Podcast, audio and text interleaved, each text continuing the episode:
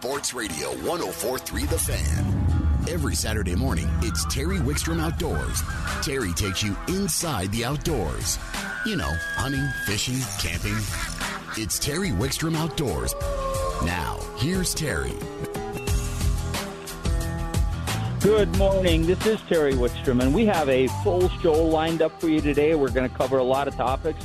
Obviously, we're going to cover some fishing because that's the hot topic right now. We're going to talk both some ice fishing and some open water fishing. As we get into the program, we're going to find out with this. You know, we've had some warm weather. We're going to get two or three cold days again. The nights will stay cold, and then we're going to get a little warmer. It's going to change some of the ice fishing opportunities, especially here on the Front Range.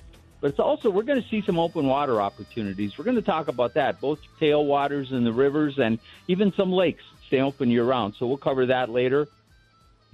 We're going to talk snowshoeing in the second hour. A lot of people are new to the outdoors, uh, just wanting to get out there and uh, and try things and get a, an experience. You know, COVID has kind of kept us in, and it's carried right through into the winter with people not wanting to be inside. So snowshoeing is a great activity you can do in Colorado. We're going to help you get started with that. And we're going to talk some turkey hunting today, too. Along with shooting Colorado clays, we'll talk about patterning your gun. But right now, let's go to the phones. And joining us from the National Wild Turkey Federation is Mike Llewellyn. Good morning, Mike. Good morning. How are you doing this morning, Terry? You know what? I'm doing great. It's uh I love living in Colorado. There's so much going on every time of the year, and I know turkey season doesn't actually start till into April, but if people are especially if you're new and you haven't hunted before, you almost got to start thinking about your preparation now.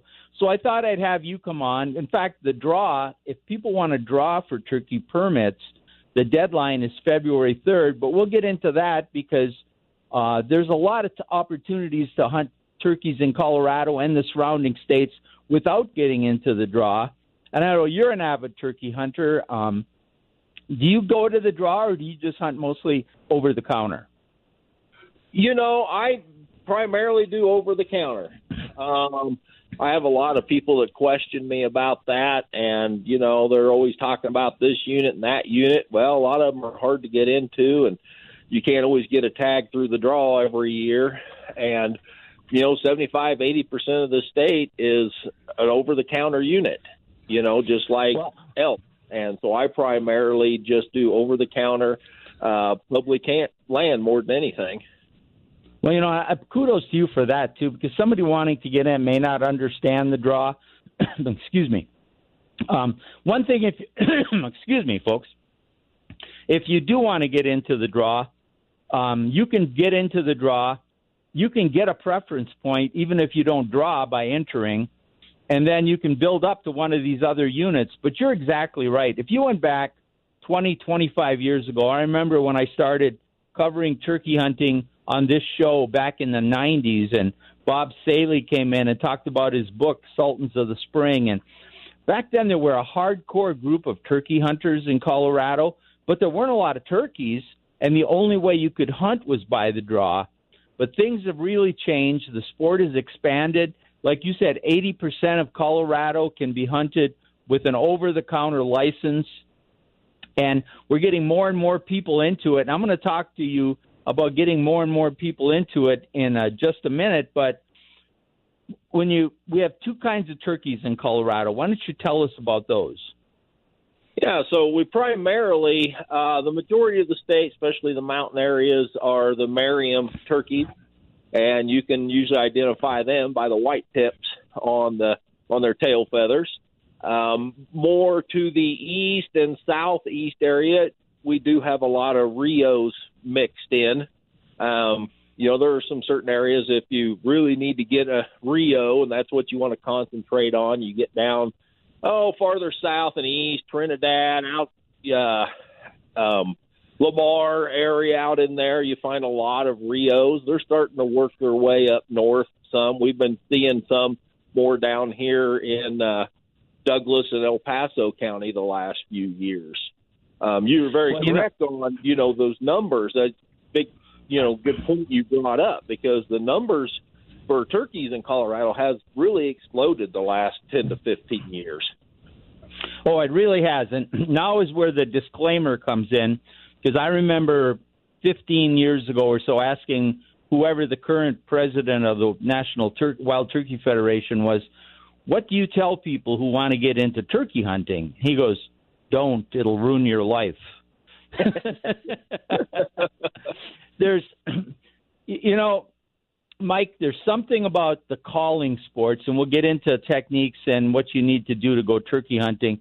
But there's something about like calling out, but the calling sports in general, when you have to get in that stealth mode, get into that animal's comfort zone, and then communicate with them, there's something you can't explain to people that really becomes addictive, doesn't it? It does. It does. And that, you know, I I always like to go back to, you know, I grew up in eastern Kansas and when I took up archery whitetail hunting, that was uh, you know, a completely different type of hunt. And that's where, you know, you have to be patient, you have to get in tune with nature and know your surroundings and it, it's a whole lot different than you know, just traipsing around, you know, carrying a rifle, hoping you see something. You know. No, I agree completely. Well, let's. I want to talk about some other aspects of turkey hunting, but let's let's talk to some of the people who just want to get started turkey hunting. Uh, the first thing, obviously, you're going to need is a gun. Now, later on in the program, in the second hour, Colorado Clays is going to talk about patterning and the, the facilities they have for that. But I know that's important to you. But what do I need on a gun to hunt turkey? What should I buy? Do I need a special gun? Can I use a shotgun I have? What what's the minimum and what's the, the ideal? You know, there's um, most any shotgun will work. Preferably, you want one that will shoot three inch or three and a half inch shells because you want to use a number four, five, or six three inch at a minimum. Um, you know, and the biggest thing is a pattern. You everybody, you know, needs to pattern their gun. You know, get you a turkey patterning target you know, you aim right in the center of the neck and see where your pellets are hitting. Um, you know, not all shotguns. Some people are kind of deceived and think all shotguns, you know, since they don't have sights on them, you know, like a scope or anything, they're all the same, and they are not all the same. And you need to learn what your gun does, where it shoots, and each shell. Sometimes, you know, if you're just getting in, you may want to buy several different types of shells. I use a lot of different stuff, a lot of different guns. I don't want to be an advocate for any particular company or anything like that, and they all vary. You know, one shell will shoot great out of this gun, doesn't shoot worth a darn out of this gun. You know, and um, you're exact. You know, uh, you're exact. No, go ahead. I'm sorry. I'll say a perfect example is my little brother told me he's got, I've got he's got four daughters they're all big turkey hunters in Kansas. And he told me a few years ago, he says, we decided we were going to take every one of our shotguns out and pattern it. And he's like, I've got all these expensive shotguns that I've bought in the last 10 years and everything else. And he says, You know what gun patterned the best out of the whole bunch? My old Remington 870, you know, yep. that he had had for 20 some years. He said it patterned better than all the others. you know. Yeah, and we're going to talk more about that when Colorado Clays joins us in the second hour.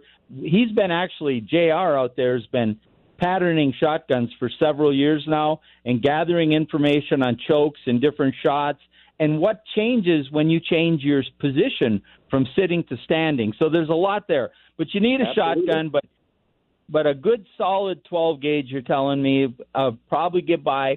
If you're going to buy a special turkey gun, we'll get more into that on shows coming up, but obviously you need a shotgun. If you're just getting started, want to keep your investment down. So I've got my gun.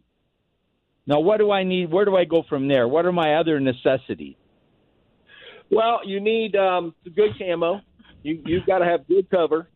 You know, um, like you and I were talking the other day. Uh, you know, you brought up the fact somebody had told you if if turkey could smell, we would never shoot one. We'd never see one. And yeah, it's absolutely right. But they've got eyesight like no other. So a must is is some good camo, good cover. You need, you know, if you're not going to be in a blind, um, which a lot of people do not, you know, you need something to cover your face, gloves. You've got to blend in with your surroundings. Um, you've got to get you know a couple good calls and practice with them and get comfortable with them. You know, a lot of people they you know they swear by the mouth calls. They won't use anything else. Well, beginners, you know, that's a little harder. Takes a lot more practice. There's nothing wrong with a good old fashioned box call or a, a slate pot call. You know, just get something that you can use that sounds you know halfway decent at least. Um, a, a, you know, one or two generic even decoys. You know, something you can carry in your pack or something, or you know, just strap to your waist and carry around with you. Um, is is is a good thing to have. Not always necessary, but a lot of times I'll carry one around. I may not even use it that day, but I still keep one with me. I think the calling is something that you want to get started on probably almost right away so that you can get used to doing it a little bit. It's some of the calls, like you said, box calls and slate calls aren't that difficult, but it still takes some practice. Now, the one reason a lot of people recommend a mouth call is because they can keep calling and they don't have to set it down to lift up their gun and have motion that might spook the turkey. But you're right, mouth calls are difficult, and if you don't feel comfortable, you're better off not making a bad call, right? You know, I mean, then exactly. So, we can do that. Okay, so now the season doesn't actually start till like the middle of April. April and 10th. okay, so you need to do some scouting, like any hunting. Now you can go out and hunt. We're not telling people don't go hunting if you don't have time to spend a lot of time in the field but really temper your expectations on what your success rate will be. And turkey hunting may be the epitome of that. If you don't do some scouting and have some idea about where you're hunting, it's going to be very difficult. So, how how long before the season do you start really getting serious about scouting? Two, three weeks? Yeah, a couple weeks. A lot of it depends on the type of area you want to hunt. You know, the higher elevations, you're going to have more snow. It may be hard you know, to get in, uh, you know, even a couple weeks before the season. You know, a lot of the guys I know that like to go up at the real high elevations don't really worry about hunting till midway through the season because of the snow. You know, down here in these lower elevations, you know, if you can get out two or three times, you know, starting a couple weeks before season, try to locate where you know some turkeys might be and give you an idea of where you need to go opening weekend or something like that um, just everybody wants to keep in mind with hunting these mountain Merriams, they travel a lot. So you can go out one evening and you're like, oh, they're right there. I'm going to be right here tomorrow morning. And you can go right there the next morning and not even hear or see a bird. They cover yeah, up to about 12 square miles. Yeah, it's it. There's a lot involved in it, but it is an addicting sport. Unfortunately, we're running out of time here. But a couple things I do want to do. We're going to do more shows on turkey hunting. We'll get you back on. We'll get Bob Hicks on. We'll get some other people from other resources on. As we get closer to the season, we'll get people more and more up to speed. Now, remember, if you want to draw, the draw deadline is February 3rd. Even if you don't draw, you can get a you can get a preference. I believe it is. I'm sorry.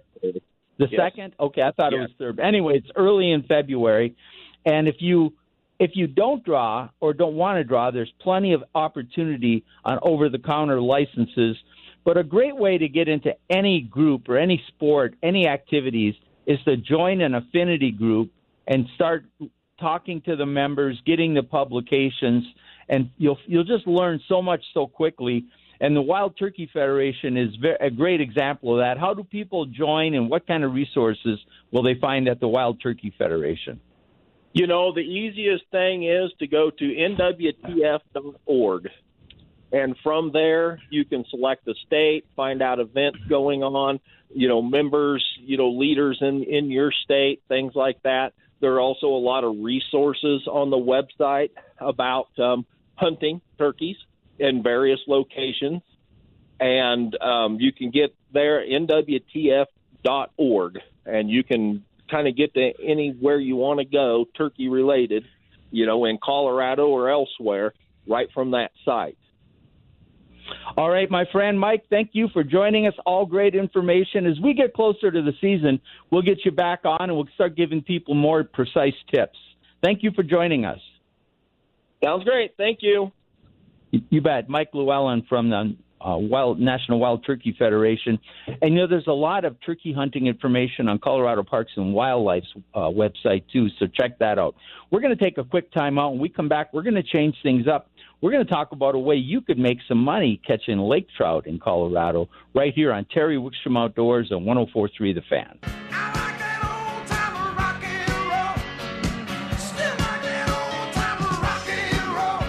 Terry Wickstrom Outdoors is brought to you in part by Jack's Outdoor Gear.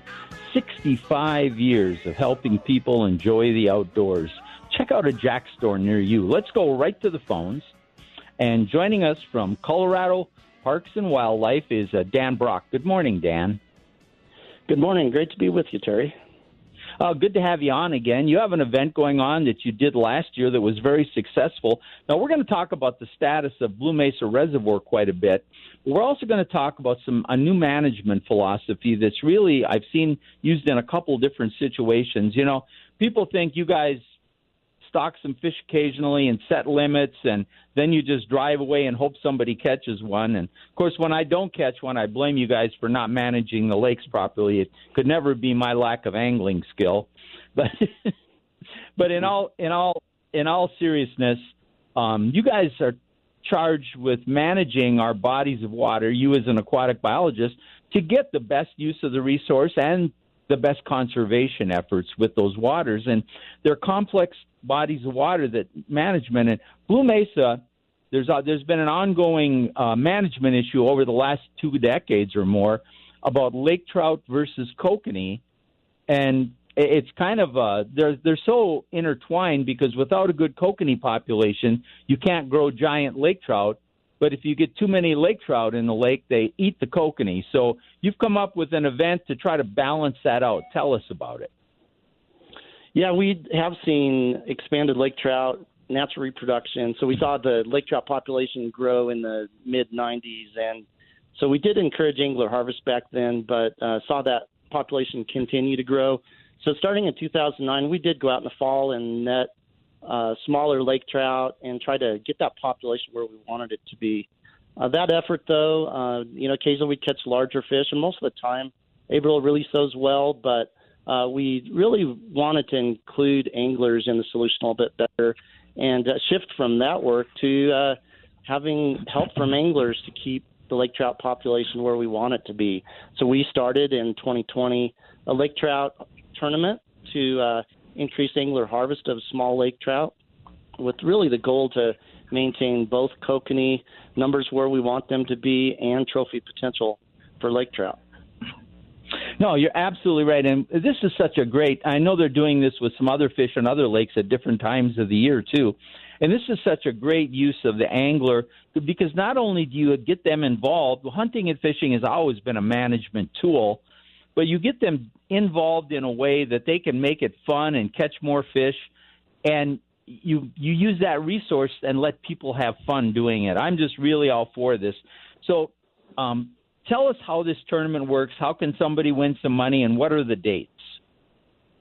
Uh, so the tournament starts February 1st, runs through July, and to participate, fishermen can uh, catch and keep small lake trout. They do need to be lake trout smaller than 24 inches, and they can fillet the fish or process the fish and just keep the heads.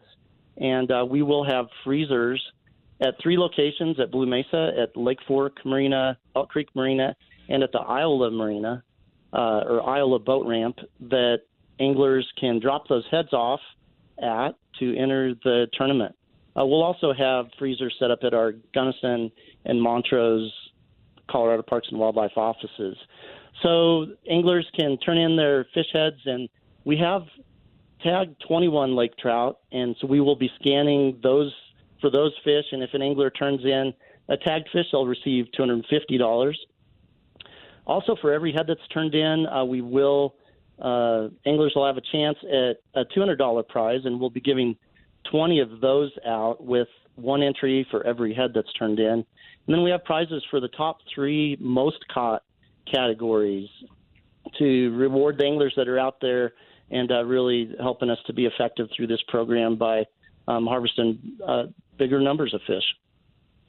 Now, is there a place on the website people can go to get specifics of where to take the fish and the regulations and the prizes?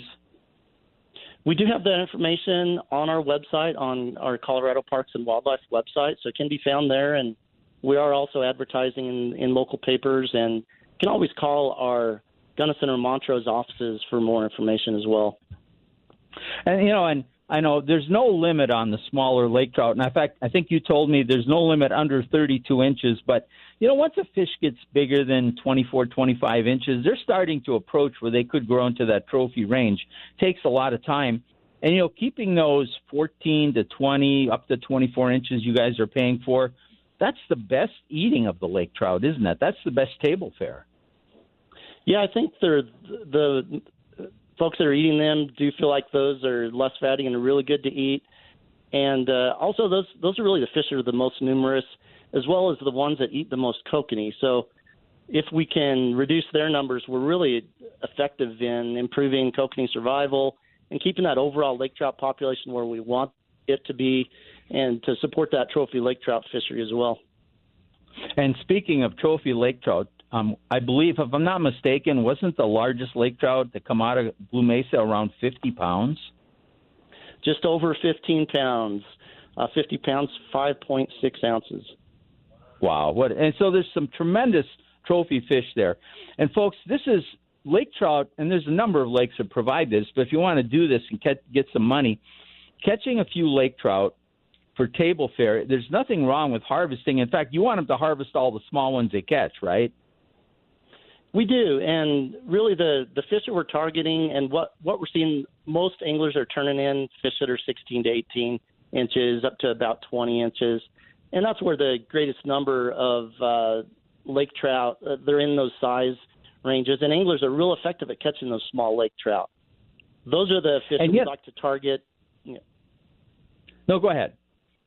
Oh, and I, I was just going to say, it targeting those small fish like it's really effective at reducing the overall level of predation, but natural reproduction at Blue Mesa is significant, and so there's a lot of potential to harvest small lake trout and not really impact the overall lake trout fishery. So we're not not real concerned about over harvesting those small fish.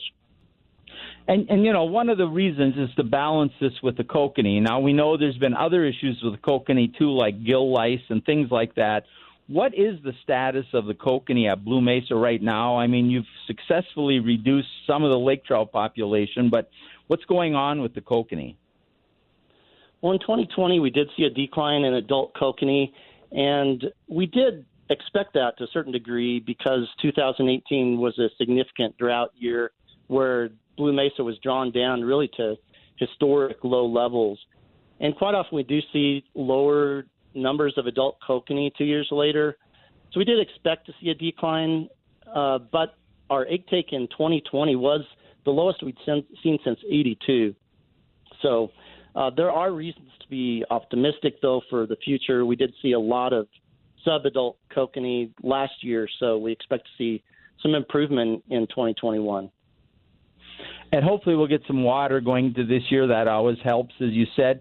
Have the gill lice seemed to have had an impact, or has it been the lake trout more, or has it been a combination? We we are concerned about gill lice in our kokanee at Blue Mesa, and we've seen gill lice numbers per mature kokanee in particular continue to rise through last year, and we're taking a close look at gill lice on kokanee and the impact at Blue Mesa as we've seen population level impacts at other waters in Colorado, such as 11 Mile in the late 2000s. So we are concerned. We are taking a close look. We have seen some positive news. It, it looks like with subadult kokanee, the gill lice numbers uh, didn't increase from 2019 to 2020. And we do see a fair number of adult kokanee that still have pretty low numbers of gill lice. So there may be some potential to try to uh, even raise.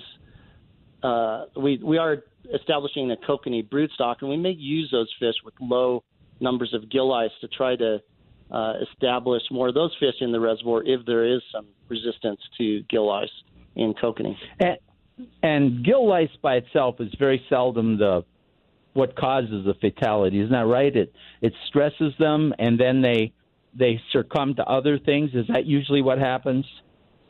Right. Yeah. Normally, gill lice don't kill kokanee outright. It's usually that gill lice affects the fish's ability to respirate and to use oxygen in the water, as a lot of the gill lice will attach to the gills. So it really makes it more difficult for them to to utilize oxygen in the water.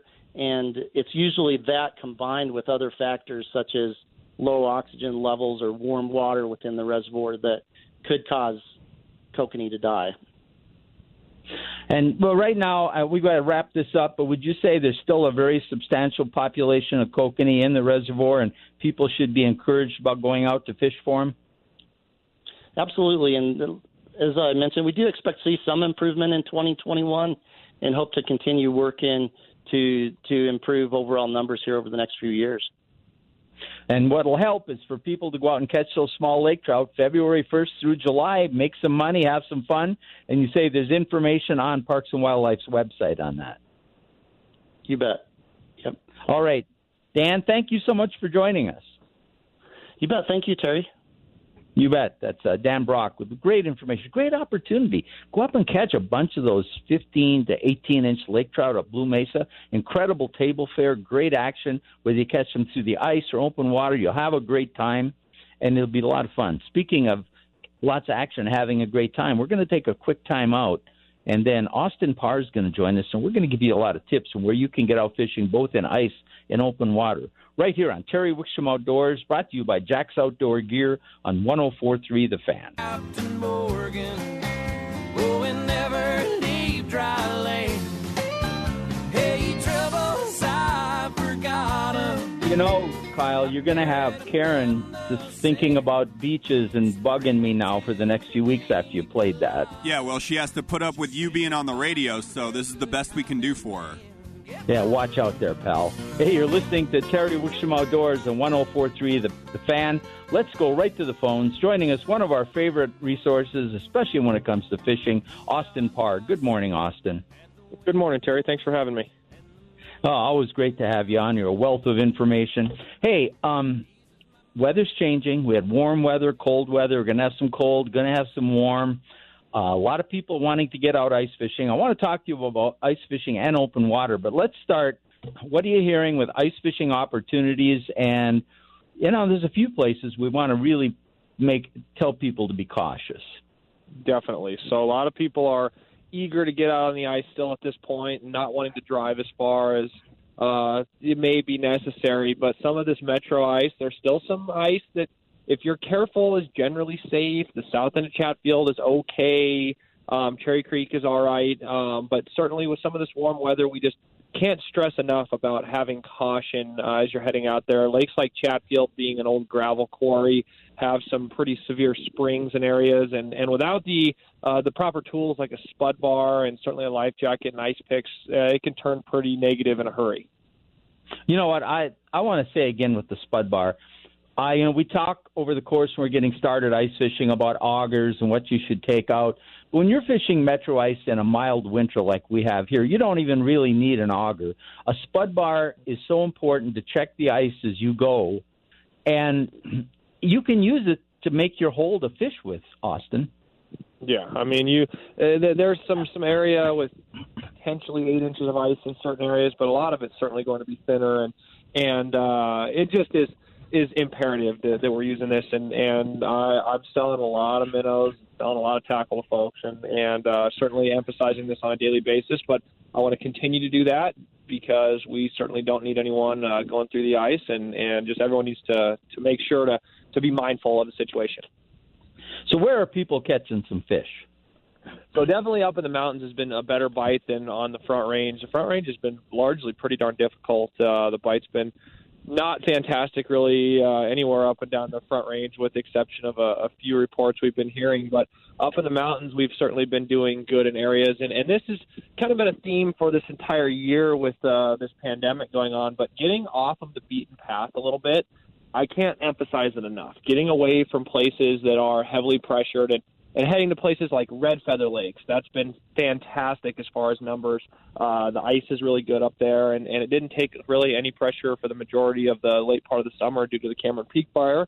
But the fire luckily missed those lakes up there, and, and the fishing has been really good with small Rat Finkees, little tube jigs, and some things we've been doing lately, late in the season like this, is shifting to some tungsten euro nymph flies uh, to, to get a little more of a natural presentation.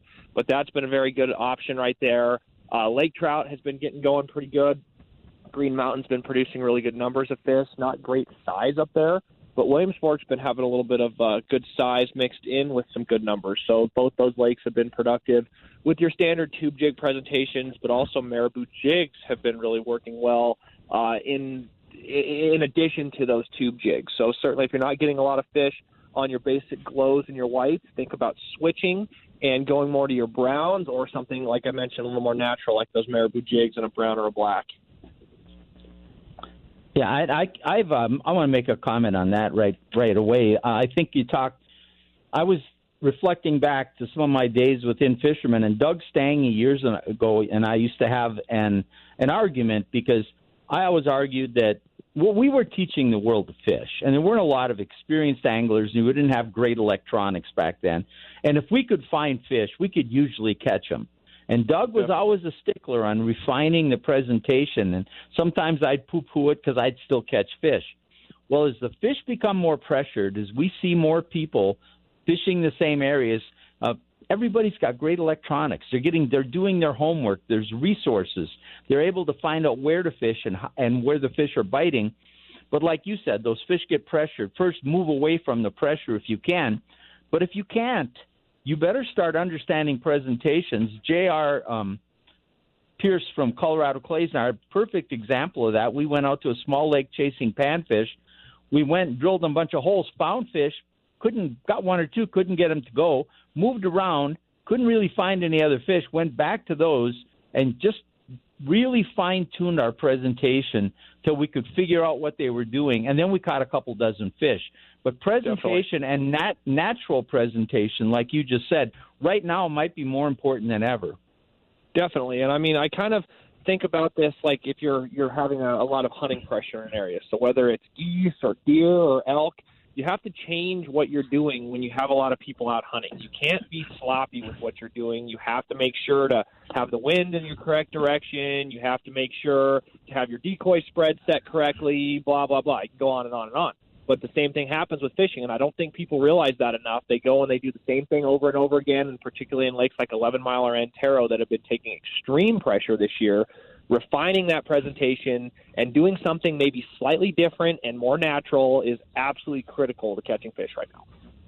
Well, and you made a mention of moving away from the crowd. Sometimes when I go to a popular lake, and you always have a group of ice fishermen because it's kind of a social sport, right? Definitely. And sometimes I'll move just 50 yards or so off of that group, or maybe even not quite that far, and kind of circle that group, even if it's not exactly the depth I think I want or the structure because I get the feeling these fish are getting pushed out of there, and I want to get, I want them to, I want to be in a path when they come out of there and get pushed out.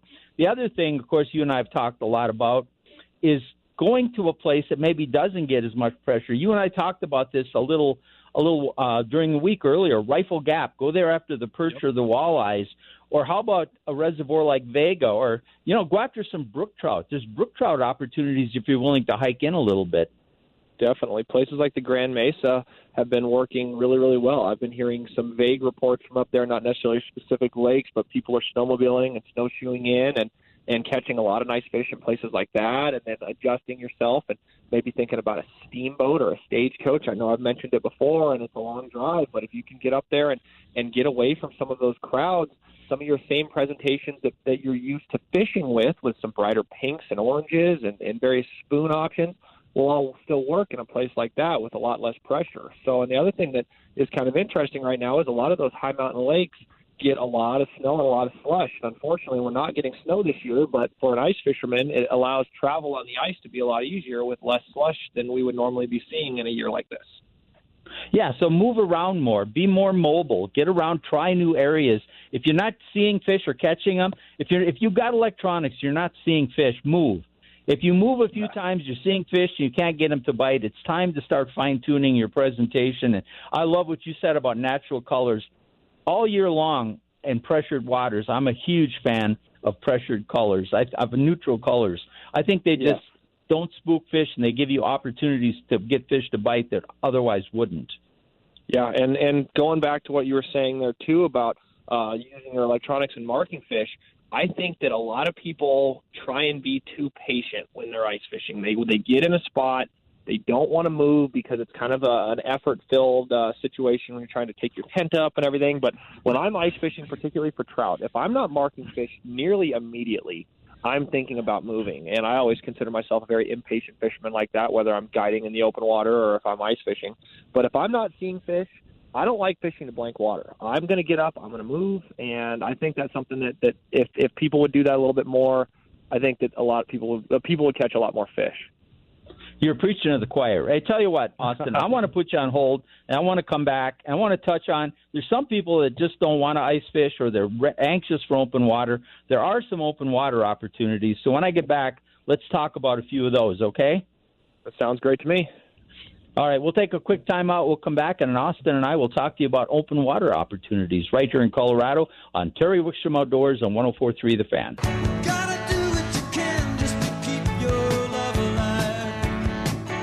You're listening to Terry Wickstrom Outdoors on 1043 The Fan. Let's go right back to the phones. We've been talking fishing with one of our favorite contributors, Austin Parr. Good, good, good morning again, Austin. Thanks once again for having me, Terry. And certainly uh, looking forward uh, to getting out on some open water like we've been talking about. But uh, it, we're right on the cusp of, of some change coming up here. I think so. No, we're going to get some cold weather. There's going to be, and there's going to be ice fishing in the mountains up through April. Typically, we'll see how that goes. That goes. We don't want to dissuade anybody from getting out ice fishing, but some people just don't want to ice fish or they want to do both or they're just open water fanatics. And whether they're fly fishermen or conventional fishermen, there are year round opportunities in Colorado. Let's talk about those first and we'll talk about what's coming up. First of all, we have a lot of tailwaters here. Definitely. That's what always comes to mind for me first if you're wanting to open water fish in the wintertime. Uh, tailwater that is a, a underneath a bottom release dam on a river is going to largely stay open for the entire year, no matter what the weather conditions are surrounding it. So places like uh, the Pueblo River uh, below Pueblo Reservoir, or excuse me, Arkansas below Pueblo Reservoir here as I'm becoming tongue tied here. Um, the Ark can be absolutely fantastic below Pueblo. Uh, there's a fantastic population of rainbows that are underneath there with a few browns mixed in and, and really a, a surprisingly large number of fish and really solid size down there. It maintains a year round fishery and a place like that can be fantastic for a fly angler if you want to go down and and uh, fish with midges. Uh, it's a very good spot for things like uh, Barr's, pure midge larva. Uh, small baetis are going to be coming off down there too, so mixing in uh, some of your Barr's Emergers. RS2s can be fantastic, as well as Juju Baetis, all different fantastic options down there. And even if you want to dry fly fish, it can be a good spot to do that in the wintertime. But conventional anglers can also have success throwing small jerk baits like a Berkley hit stick or various standard spinners also are effective down there. You can also go and, and fish Deckers or Cheesman Canyon. That's a, a, a body of water that fishes all year long. It's been a bit crowded there but even some more out of the way locations like South Boulder Creek below Gross Reservoir or the Big Thompson below Lake Estes all can be fantastic with some of the same type of patterns we just mentioned, uh, with maybe a little bit less dry fly activity than you see in a warmer type climate like down in Pueblo. You know, before we go to some other types of opportunities, I want winter fly fishing. I've had some of my best trips. And, you know, a lot of people go, you know, the Taylor, they go to below Ruedi, they go to some of these trophy fish places, the Dream Stream. But yes. even rivers like you mentioned the Big Thompson, it probably doesn't get as much pressure as some of those places. But the, when you, I remember filming a television show where it was 20 below on a Saturday, so we put off filming that weekend. The next Saturday it was like 20, 25 above. And when we got there, there was still some ice on the edges and things but the fish were in the deep pools and gathered up. There were must have been I don't know if there was a 50 fish or a 100 fish or 200 fish in some of these holes, but if you made a good drift through that hole, you could catch a fish take it out of there without even spooking the others because there were so many. I could have stood in one spot all day. We didn't. We moved. But some of my best fly fishing has been in winter months. Yeah, and not to mention good production, but also a lot of times less crowd. Places like Deckers and Cheesman can get hit pretty hard, but a lot of people are not really wanting to drive that far. And uh, especially in, in a, a tailwater like the Big Thompson, like you mentioned, that may not be taking quite the publicity, it, the wintertime takes a lot of anglers out of the equation. So if you want to go and have a less crowded environment on some popular rivers, it is a fantastic time to do that, whether you're a fly fisherman or a conventional angler. Now, there are, if you're a con- yeah, you can fish all these waters conventionally. Now, Uh, other good opportunities for conventional anglers, Pueblo Reservoir, parts of it stay open year round. You can even get out in a boat. But one of the things people don't realize is during the winter, the rainbow trout that are very prolific in that lake and quite large that you never see in the summer months come close to shore. And there are open water opportunities even right here in Denver, right? Absolutely. I mean, a lot of these lakes are thought of as warm water fisheries and certainly managed that way for the most part. But uh, lakes like Chatfield and Pueblo and our Aurora all have really good deep water that holds stocked fish over the summertime without having them die in that warmer water. And really, some fantastic sized fish, as you mentioned, are, are available right here. So, if you want to go and make a run down to Pueblo, maybe fish the lake and the river at once, you can catch great fish with maybe a multi species option mixed in in the lake with a smallmouth or a walleye potentially. But Chatfield only really is solidly iced on the south end of the lake. There's good open water on the north side in areas. And so you can get those trout that are moving along the shorelines and in uh, decent schools at times. And being that trout are so much more active in the cold water, you can catch a lot of them sometimes. So it can be a really good good thing to think about whether you're wanting to shore fish down here or up up in your neck of the woods at places like Carter. A lot of that stays open all year as well. Now we only have about a minute, minute and a half left, but I want to make a comment too. A lot of people who, who wait to get ready for spring fishing we saw what happened to the supply chain last year because of COVID. You need to be going through your summer tackle right now, finding out what you've got, what you're going to need to get, and start preparing and replacing now, don't you think? Yeah, and I don't want to sound like a salesman like this because obviously I'm I'm co-owner of a tackle store, but the supply that is going to happen this summertime, I think, is really going to not be that much better than it was last year.